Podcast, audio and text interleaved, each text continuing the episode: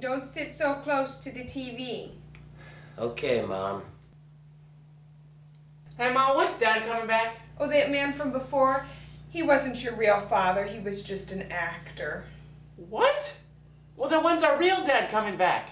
Well, he said he'd be here about six hours ago, but your father's terrible with time. He's the world's worst guesstimator.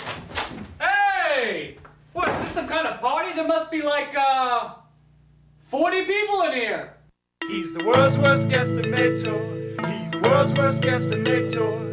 You see, guesstimate is when you make a numerical estimation based on a hunch. And that is something this character likes to do a bunch. Only he's really bad at it. He's the world's worst guesstimator. Hey, baby, how you doing? I'm getting paid tomorrow. You know, I worked a lot of overtime this week, so I should be getting like, uh, I don't know, two billion dollars.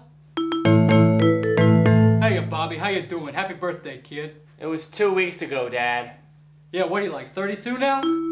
Okay, we get it. You're bad at guesstimating numbers.